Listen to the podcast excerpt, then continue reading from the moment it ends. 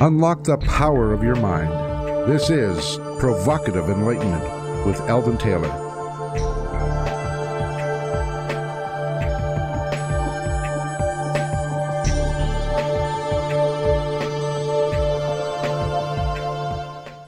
Welcome and thank you for joining us today. The next hour is devoted to learning something more, not just about the world of shoes and chips and sealing wax, as we like to say around here, but about how, what, and why we believe as we do.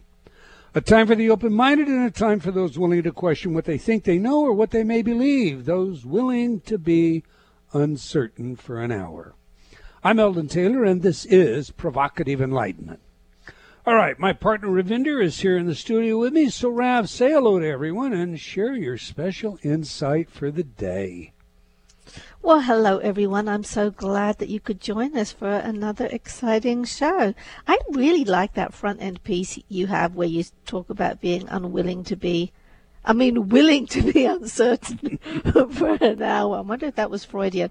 Um, I think that is just really important. My wisdom for today, you know, right here today we have got ice rain, sleet, snow, and rain all mixed in together. So the ground is really, really slippery. So obviously, the wisdom for today is look where you're walking. Take your time, look down, step carefully, and that, of course, holds for life in general. So, Interesting. Now, listen, you have a conversation that goes on during the radio show, and it's on the after chat, Eldon Taylor's after chat on Facebook. Uh, tell people how they could participate in that conversation. I had several uh, remarks last week about, oh, what happened to the chat room? Well, you moved it to a Facebook page. So you know, tell folks about that. That's true. I have moved it to a Facebook page. It's a private Facebook page, but all you need do is to either friend Eldon or I on Facebook and ask us to be asked to be added into the group, and then we can do that. So if you're doing it while we're on the air, then friend me because I am right here. He won't be looking at Facebook, or he better not be looking at Facebook while we're on the air. Um, so yeah, simply friend me on Facebook, send me a private message, and I will get you added to our after chat chat group. All right. In this week's spotlight, I wish to ask the question. What if everything you believed was wrong. Pause for a moment and ask yourself what if the manner in which you piloted your life was constructed from error, false beliefs, groundless foundations, incorrect assumptions, and so forth? What would that mean to you? To how you live, to what you prioritize, with whom you associate, etc. There are many things that we think and believe that time tends to lay bare as undeserving of our investment in their veracity. Take, for example, the beliefs of many in our older, still living generation, and of those generations that precede that, of the past. Some of these old beliefs that we're so heavily invested in as to still invade our personal and political landscape today include such things as slavery, women's rights, sexual attitudes, and more. Think about it this way men who are today in their 70s and older remember well the 50s, 60s, and 70s of the last century. The classic books then included works banned today, such as Tom Sawyer's Huckleberry Finn, required reading in school. Some books considered classics or semi classics today, such as Lady Chatterley's Lover and James Joyce's Ulysses, were banned back then. Values are different, as were priorities. In the 50s, most women stayed home to raise their children, while men prided themselves in being the family's sole survivor. Many men felt shame if their wives had to work in order to make ends meet. My lovely bride likes to think about context when it comes to how older people deal with today's PC attitudes. She is quick to point out the plight of Paula Deen by way of an example. Deen was asked under oath if she had ever used the N word. She admitted she had, way back when. The when did not matter. The fact was she had used this vile term and she admitted it. As a result, her show was canceled and she was financially devastated. Now, Paula Deen grew up at a time when everyone used the word. Regardless of whether it was right or wrong to do so by today's standards, back then it was normal and ordinary, and we all seek to be considered normal. As such, how fair is it to blame her for what was normal in her society as she grew up? A word that was in common use and which she said she had used once. It doesn't make it right, but think of the context. We sometimes think of old beliefs, such as burning witches in Salem, as the dark ages of ignorance. But it wasn't long ago that the DSM, the Diagnostic and Statistical Manual of Mental Disorders, used by all healthcare professionals, described gay behavior as a mental disorder. The fact is, in the 50s and 60s, some therapists employed aversion therapy of a kind, the kind featured in A Clockwork Orange, to cure male homosexuality. It wasn't until 1987 that homosexuality completely fell out of the DSM. The world is changing and doing so rapidly. In the near future, we're very likely to have forms of artificial intelligence walking around looking very similar to human beings. The Japanese are already selling human looking dolls, and at least one entrepreneur in the United Kingdom is buying them up for use in a brothel. We have cloning technology, but resist human clones for reasons that can only be based on religious beliefs. We are able today to modify the DNA of our unborn children. We can even design the perfect child in theory. Tomorrow we could have designer babies that are so much smarter, stronger, faster, more athletic, and capable of much more than today's average person as to represent a new level of human evolution. What will prevent this? Especially for those with the very deep pockets necessary to afford it. So I ask myself every day, what if that which I held sacred and true, everything I believed, crumbled like the sea castle on a sandy beach because it was based on a faulty foundation? What if? For me, and just for me, asking this question while seriously remaining open to modifying my beliefs based on solid groundwork is a fundamental part of self actualization. One thing is for sure some of what we all believe today will be of the dark ages in the not too distant future. My thoughts, anyway. What are yours, Ravinder? You know, there's lots of different what directions you can go based on what you were talking about. I think it is a really important question. What if everything you believed was wrong? Um, part of my own personal life philosophy follows that to some degree. I mean, I often think about how would I feel about these actions that I'm doing today when I'm on my deathbed? Will I feel that I have done my best? What if I was wrong? You know, um, what is the best way to live? So I think that is really important. But it has really practical applications too. You know, as you said, the Paula Deen story bugs the hell out of me. Um, because what was normal back then is being judged today. I think today I think of myself as a feminist. I never really thought about it before, but as more of that stuff comes up, it's like, you know, I am firmly in that camp.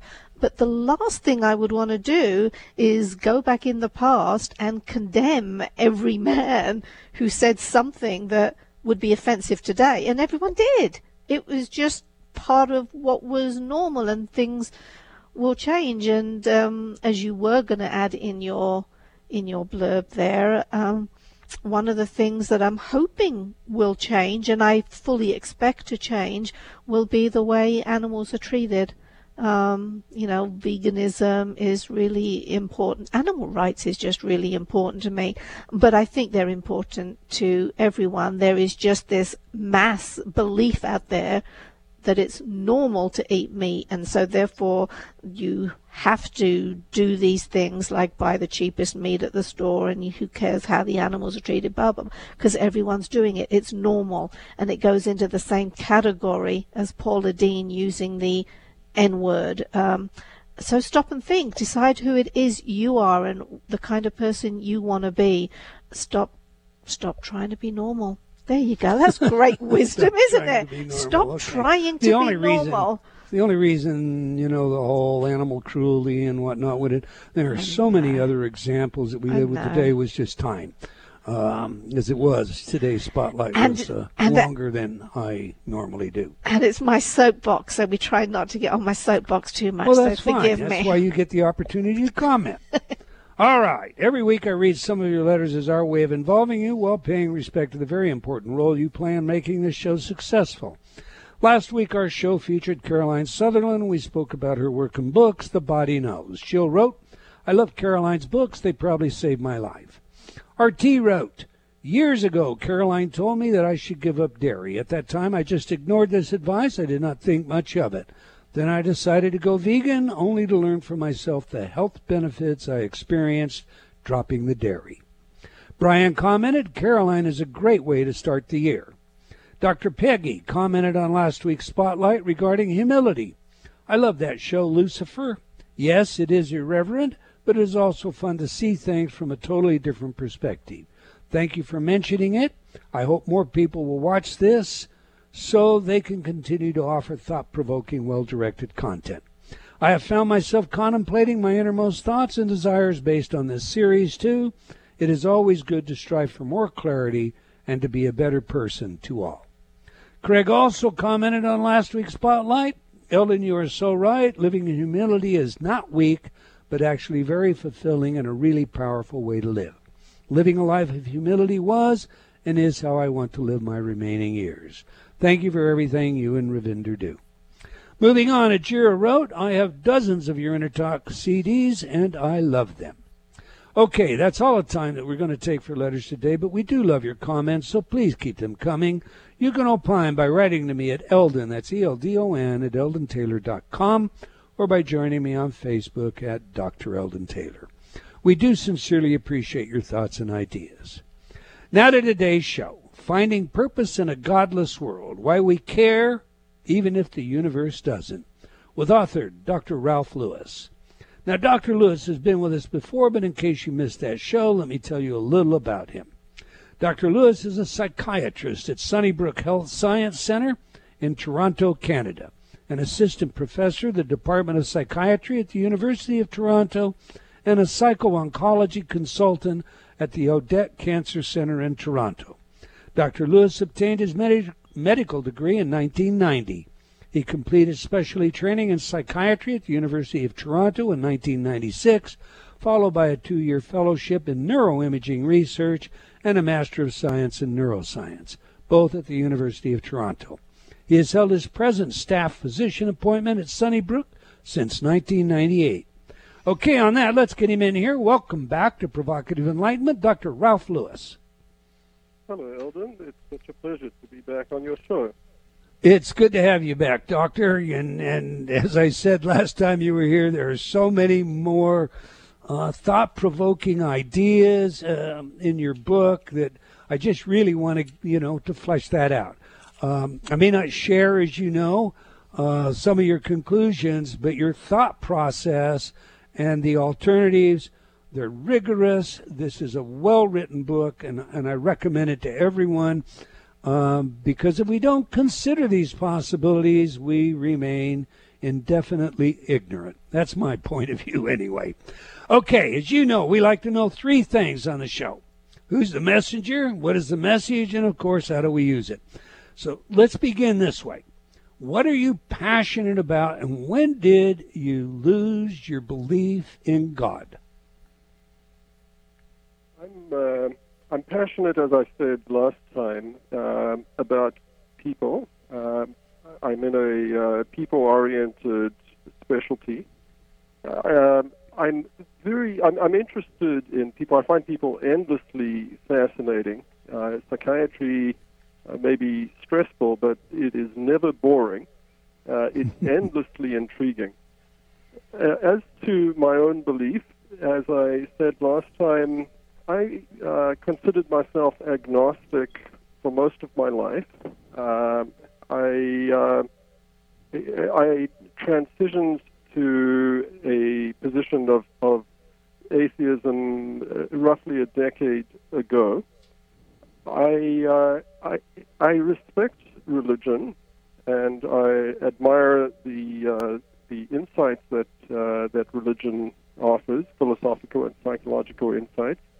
And I, I actually still uh, adhere to religious traditions uh, w- without the belief, uh, just from, from a cultural point of view. So uh, I think I said last time I'm quite sentimental about tradition and heritage, and my own cultural heritage is Judaism. All right. Doctor, you heard today's spotlight. What are your thoughts regarding the nature of our changing values? I mean, Indeed, you know, arguably, your book offers a set of alternatives that may become a standard in the not too distant future. So, what are your thoughts regarding the nature of our changing values and the impact some of our beliefs have, particularly on the advancement of science and knowledge in general? Well, I think you made uh, uh, some really excellent points, uh, reminding us of just how radically, how uh, how profoundly our uh, uh, values and beliefs have changed and continue to change, and, and much of this in recent living uh, memory. So, uh, yes, I'm certainly interested in how science is uh, is having a a huge influence on our worldview, and so so I'm I'm interested from many different angles in how people form their worldviews, what those worldviews are, uh, and um, the degree to which uh, um, worldview is now increasingly based on a scientific perspective. Uh, and, you know, science has become practically synonymous with atheism. And I actually just wrote a, a blog about this um, um less than a week ago asking and wondering how did that happen? Um, how how how come most uh, senior scientists are non-believers, and how come uh, science is uh, is practically synonymous with atheism? And that's uh, particularly true in in the United Kingdom. Less so here, but particularly true. And by the way, I don't mean to interrupt you, but I read your blog. It's an outstanding piece. Uh, tell everybody that's listening how they can they could look at that blog, and then uh, please continue. Again, I don't mean to cut you off. Yeah, thank you, thank you for the opportunity. Uh, it, it, so it's on Psychology Today online. So if they simply uh, Google Psychology Today and my name, uh, they they will uh, quickly find it. Okay, and please then pick it up and continue. Yeah. Um, Okay, so um, so actually the uh, uh, the title of of that blog um, was profoundly challenging questions to ask an atheist, and uh, the uh, the subtitle was theism must explain the problem of evil, atheism must explain everything else. And yeah. the, the question the question I'm asking is well, surely it's impossible to explain everything else. Um, and by everything else, I mean the biggest questions of uh, the origin of the universe, the origin of life, the origin of consciousness, uh, the origin and coherence of values. Um, how do we have purpose, meaning, and morality uh, in a universe that, according to science, is, uh, is fundamentally random and lacking those very properties of purpose, meaning, and morality. So um, I'm not claiming, nobody is claiming that science has all the answers.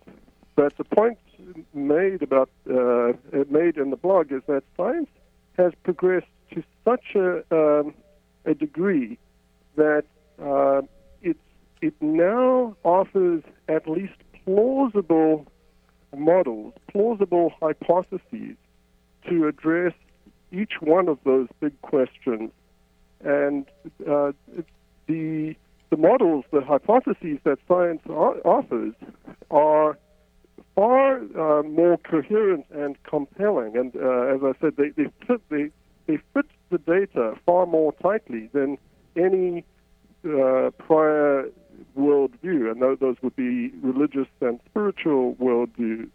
Uh, so while science does not know the answers for sure, we're now at a point in this century, in the last couple of decades, of having many elements of a coherent, comprehensive worldview snap into place, uh, and uh, it, it's very, very compelling. So, if anything is going to shift people's values and, and beliefs radically, um, I, I, think this uh, this is the most likely to uh, to do so. And I, I, made the point that I, I, I think in this information revolution and this stage of science that quite possibly this represents what I call a tipping point in the intellectual history of humankind.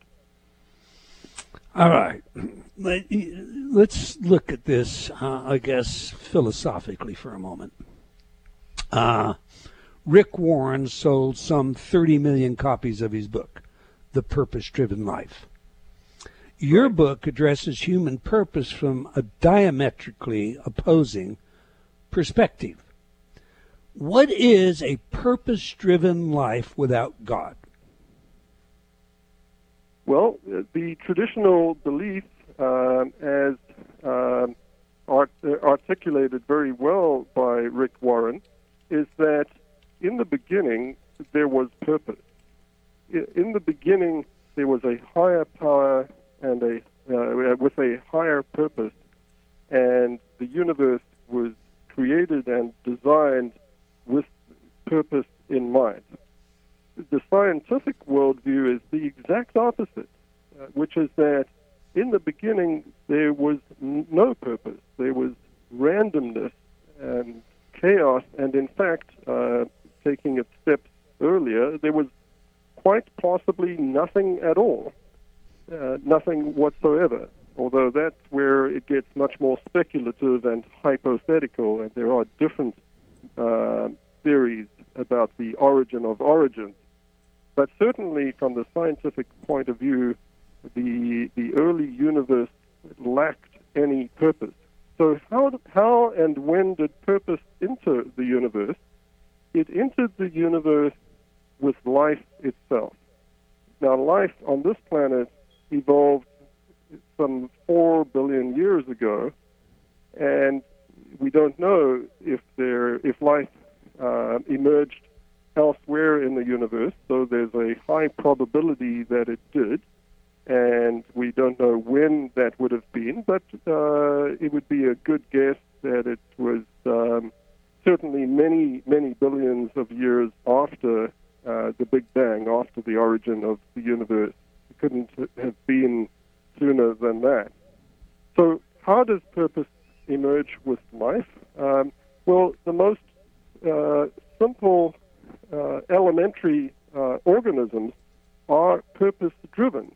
Um, uh, the simplest organisms today, organisms like bacteria and simpler than, than that even, uh, are by definition purpose driven. And the purpose, of course, at, at the most elementary level, is to survive and replicate. But uh, purpose becomes elaborated as organisms become elaborated. So as organisms become more and more complex under the influence of evolution, which is a blind, unguided process, so purpose itself becomes elaborated. And at a certain point, organisms are so complex in their nervous systems that uh, consciousness enters the picture, at first in a very rudimentary way. And when consciousness uh, emerges, then purpose becomes a conscious process. First, very simple, but then in increasingly complex animals, much more uh, elaborated.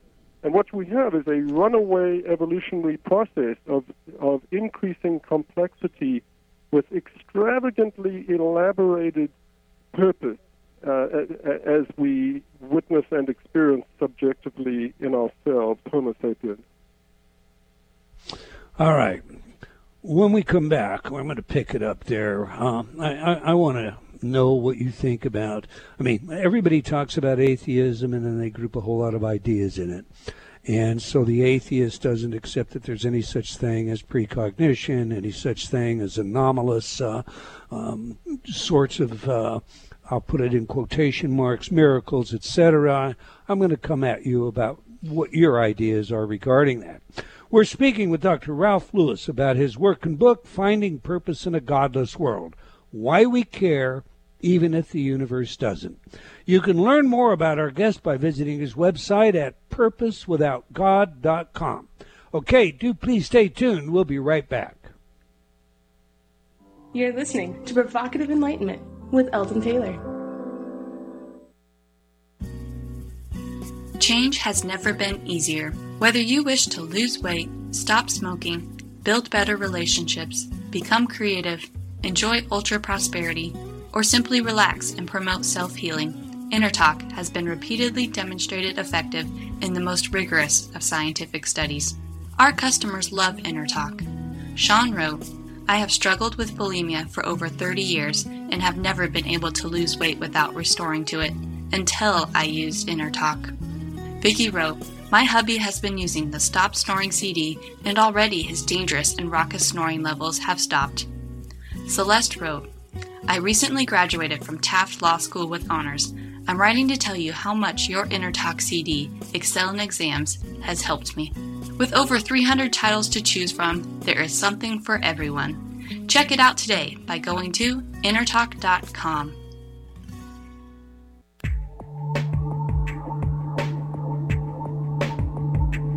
Unlock the power of your mind. This is Provocative Enlightenment with Eldon Taylor.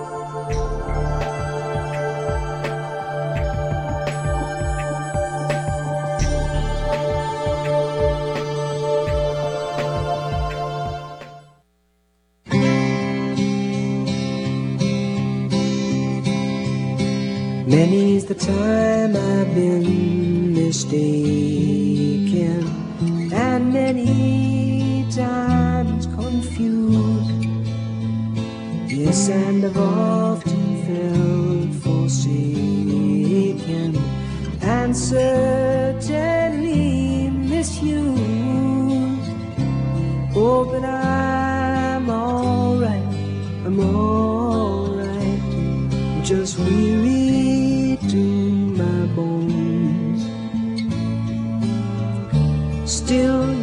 expect to be bright and bon vivant so far away from home. So far away from home. I don't know a soul who's not been battered I don't have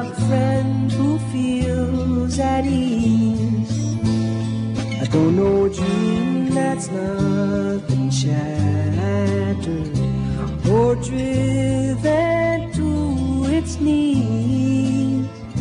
Oh, but it's alright, it's alright, for we lived so well so long.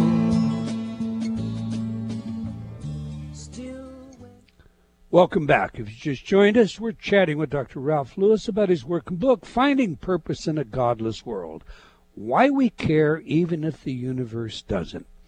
This is a very provocative read.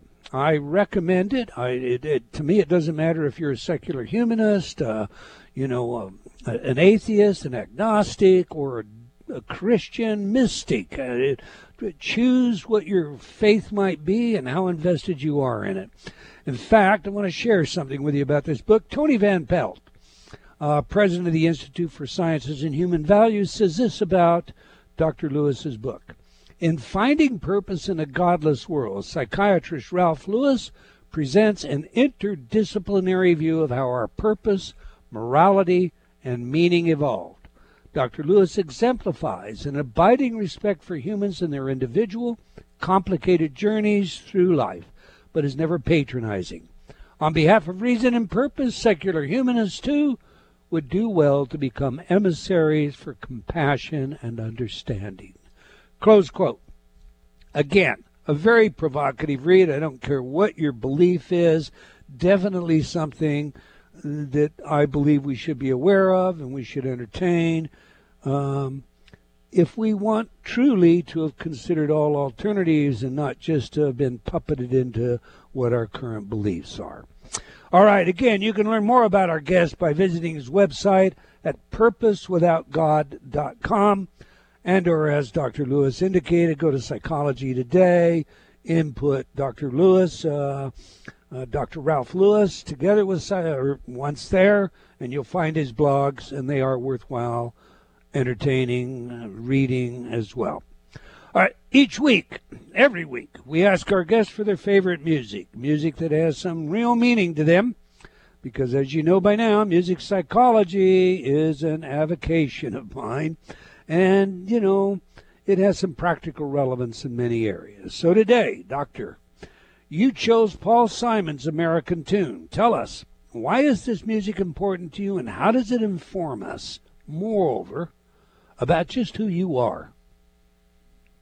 Well, I've always been a uh, a Paul Simon fan, and uh, I I love many of his songs. This one um, particularly strikes a chord. Uh, it uh, it speaks to uh, for me to the uncertainty that so many people have in maintaining a sense of purpose in their lives, and especially uh, when people are just so exhausted, so drained uh, from overwork in the daily grind. Uh, it's that feeling of, of weariness and and the and the confusion uh, that people often feel in life. I should say that uh, I, I find this song very melancholic, and I'm not a melancholic person. I, I'm actually quite an upbeat person.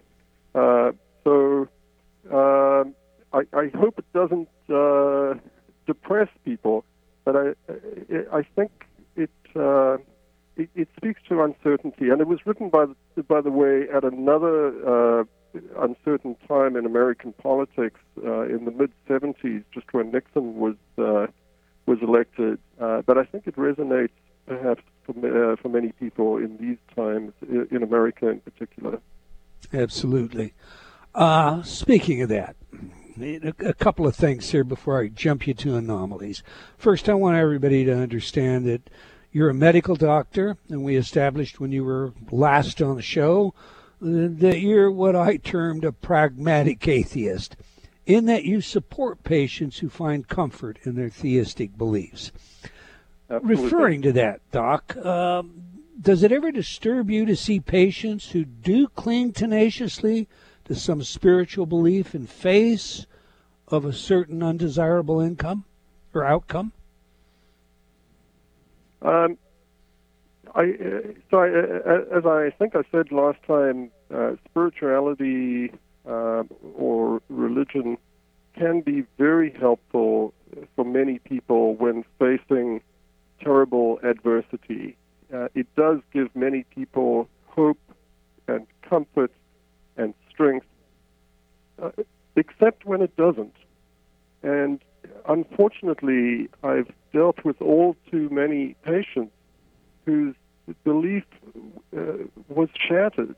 Um, they they were left um, so confused and um, so bewildered ab- about their worldview because of just the uh, the the intensity and apparent arbitrariness of the uh, of the adversity that that hit them.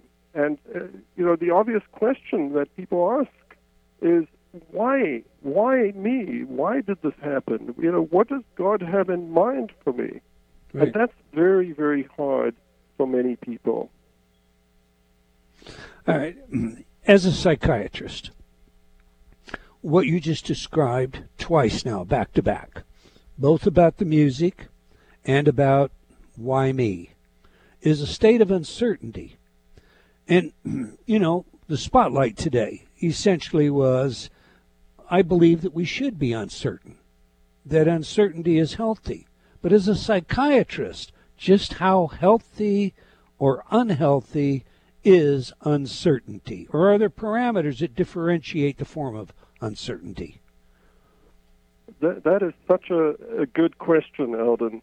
And uh, I, I'm often uh, left uh, struggling to figure out uh, the answer to exactly that question. And I'm sure I'm often wrong about that uh, in my in my judgment as to whether a, a certain patient ought to be uh, more uncertain or, in fact, helped to get back to a state of certainty, even if it's false certainty. Um, you know, as I think I said last time, I, my goal as a psychiatrist is to help people to be less distressed and to function better. My goal is not uh, necessarily to help them to to have a more realistic world view, at least on the philosophical level. I do try Right. to help people to be more realistic on the practical day-to-day level. But you know, for many many people, um, honestly, are, are better off um, with their belief systems, um, even if they're based on wishful thinking um, uh, rather than reality. uh, They, they function better uh, and are more comforted by those beliefs. Uh, as I said, except when when the beliefs fail them, and, and that too is unpredictable. I, I never know if a person is going to be comforted or not uh, by by religious and spiritual beliefs. But for myself and for many people, I I uh, I prefer to be uh, um, as reality based as possible. And for me, understanding that life and the universe are fundamentally random is actually comforting. It's comforting because it helps me with acceptance and uh, it helps me to, to not look around uh, in a futile way for reasons that don't exist. It, helps me to not blame myself. It helps me to not blame God. If I uh, were to believe in God, I, I think I would be very angry with God in, in, in many situations. Uh, and it helps. It it just helps me and many people to to accept and move on. Um, once we understand that that a lot of things happen that are just beyond our control, and, it's not very different in, in that way from the famous Serenity prayer. It's just that uh, uh, the, the difference is that uh, this is a worldview that accepts that fundamentally many things are not only out of our control but uh, don't have reason, or the reasons are, are are not helpful. Uh, uh, you know, they're they're molecular reasons and things like like that. I got you. So instead of let go and let God, it's let go and let randomness. I guess you could say that. Yeah. Okay, that's You know, uh, let me yeah. let me let me pursue that if I may. Placebo and nocebo research shows us clearly the value of belief, uh, at least in in in the area of um, wellness. Um, we don't think of that as random. Um, I suppose in the sense that well, if I believe, uh, then it, y- that's not too awful random. But just what is that fine line between, as a medical professional doctor, promoting the idea of wellness, which itself is part of the foundation to all placebo research, um, as opposed to dealing with a patient as though the world were random.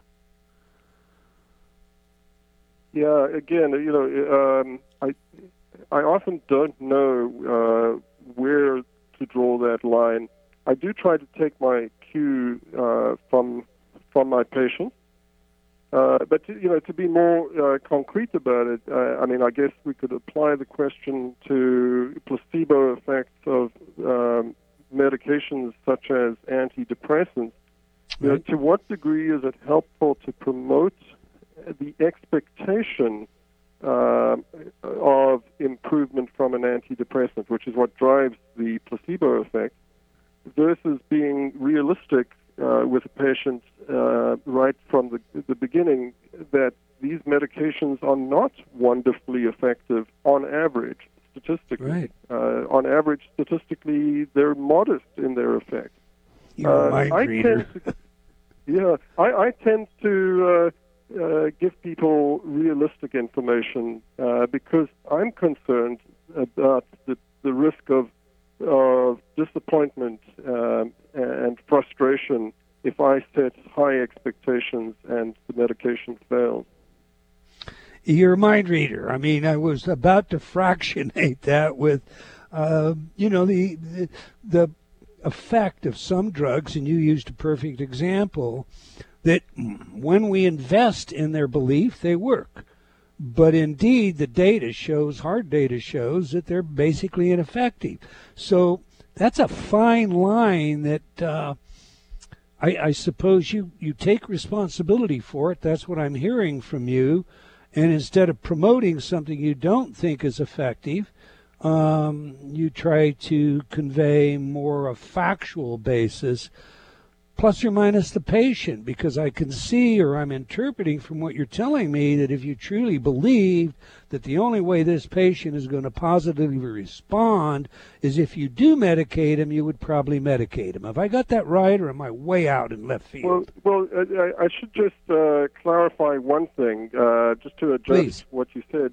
Um, so these medications are effective. They do have a real effect over and above placebo, but it's it's it's um, it's not a dramatic effect. Uh, in fact, um, uh, one of the biggest meta-analysis studies ever done was completed uh, last year. A very rigorous uh, study and basically um, showed that on average, and it's important to emphasize that this is an average, antidepressants are about 55% effective, and placebo is about 35% effective. So the real difference is about 20%, which is very modest, but still very real. And I must emphasize this is an average. So, of course, there are individuals who get dramatic improvement, and it is real improvement, but that balances out against people who get no improvement, and then there's everyone in between. Okay, with that qualification, though, I'm going to come back to do you medicate first or do you attempt to go without medication and deal with uh, alternative methods uh, to releasing depression, anxiety, etc., when you're dealing with that kind of patient?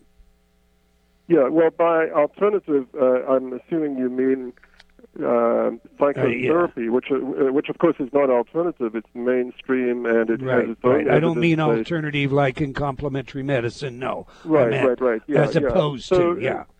Yeah, uh, the, the simple rule of thumb, but of course uh, every case uh, has to be assessed on its merits. But the simple rule of thumb is mild depression, go with psychotherapy on its own first. Severe depression, medicate as soon as possible. Uh, with psychotherapy added as soon as the patient is well enough to engage in it. And moderate depression, uh, go with both, but give the patient the option, uh, you know, explaining carefully uh, the pros and cons, the risks and side effects, and so on. Uh, but but recommend they consider both uh, simultaneously. Okay, we got a little aside from your book, and I apologize for that. I just jumped, but um, one thought precipitates another, followed by still another. I'm going to come back to your book. I'm going to come back to Sure. to the perspective in your book. When I talk to atheists, and I've had many of them on this show, including Michael Shermer, who wrote the foreword for your book. Um, the there's a inherent built-in opposition to alternatives that are rejected generally by reductionistic mechanistic perspectives. So, anomalies, what uh, William James called white crows, um, things like precognition, things like uh, Rupert Sheldrake's, uh, you know, why dogs know or how dogs know that you're coming home before, you know, uh, th- that entire area of what we shall call supernatural, but I'm not going psychic, if you will. I'm trying to stay more in the area where there is solid research. When you look at that body of information, how do you fit it with uh, an atheistic perspective or agnostic perspective, and or in the alternative, do you just reject it? Well, having said earlier that science is practically synonymous with an atheistic perspective uh, these days, uh, the rejection of the kinds of phenomena that you listed is not an atheistic perspective, it's a scientific perspective that most scientists uh, would um, agree that um, on the point of rejecting those phenomena uh, as being real and um, explaining them away as uh, as poor methodology or uh, psychological effects uh, and various biases, confirmation bias, hindsight bias, and a whole lot more. So that's that's that's science that is saying that, and many of those scientists um, may not necessarily be atheists themselves. Uh, so it's not an atheistic perspective only to reject those phenomena. Uh, but yes, I myself, uh, from a science point of view, reject the phenomena that you've listed because there are so many uh, uh better explanations uh, for why people think that they're seeing a real effect. You know, coming back to antidepressants, because it's not that far away from my book, actually, it's a relevant point. Um, it's it's much harder than most people appreciate to to uh, demonstrate scientifically with a high level of rigor and confidence that A is the cause of B, that antidepressants are the cause, however uh, modestly, of the improvement of depression so many uh, confounding variables and biases uh, creep in that you actually have to be obsessive and um, and have enormous resources to do a well-designed study to demonstrate these things with confidence. And the problem with all the alternative phenomena, paranormal phenomena that you mentioned, is the quality of the methodology and the failure to exclude all of the confounding variables and subjectivity and bias they just don't stand up to rigorous analysis. That's the, the reason for rejecting them.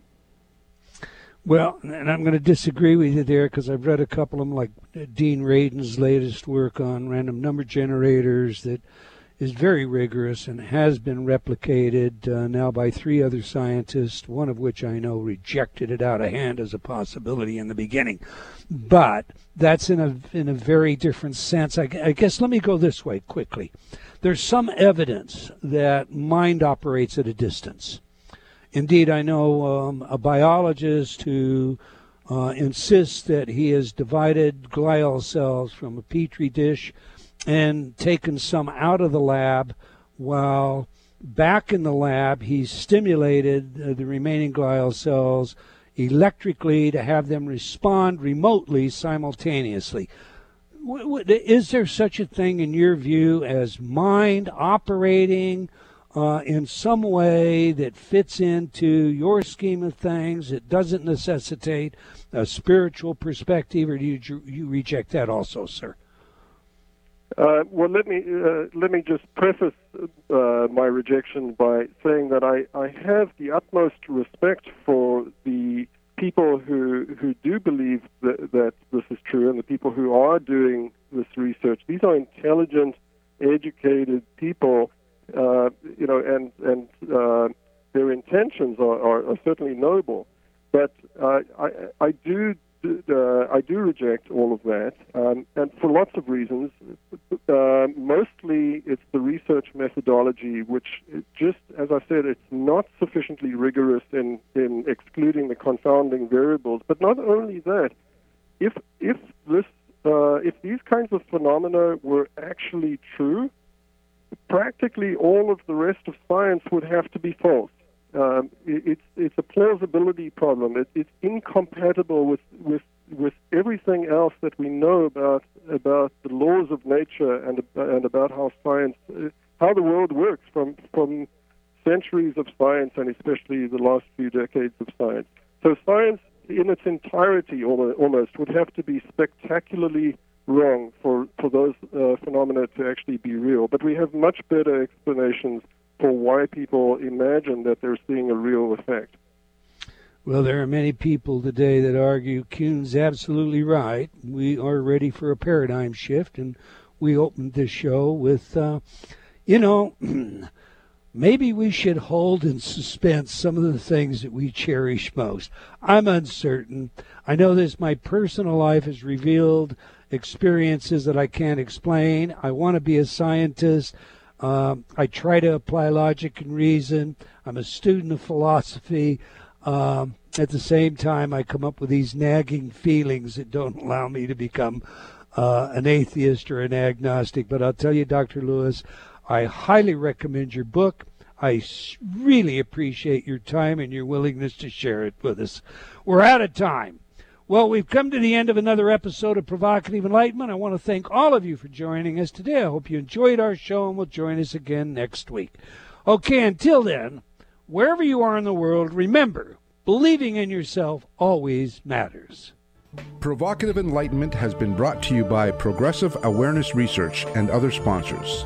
Provocative Enlightenment is a syndicated show and appears on other networks. For a schedule of show times, visit provocativeenlightenment.com.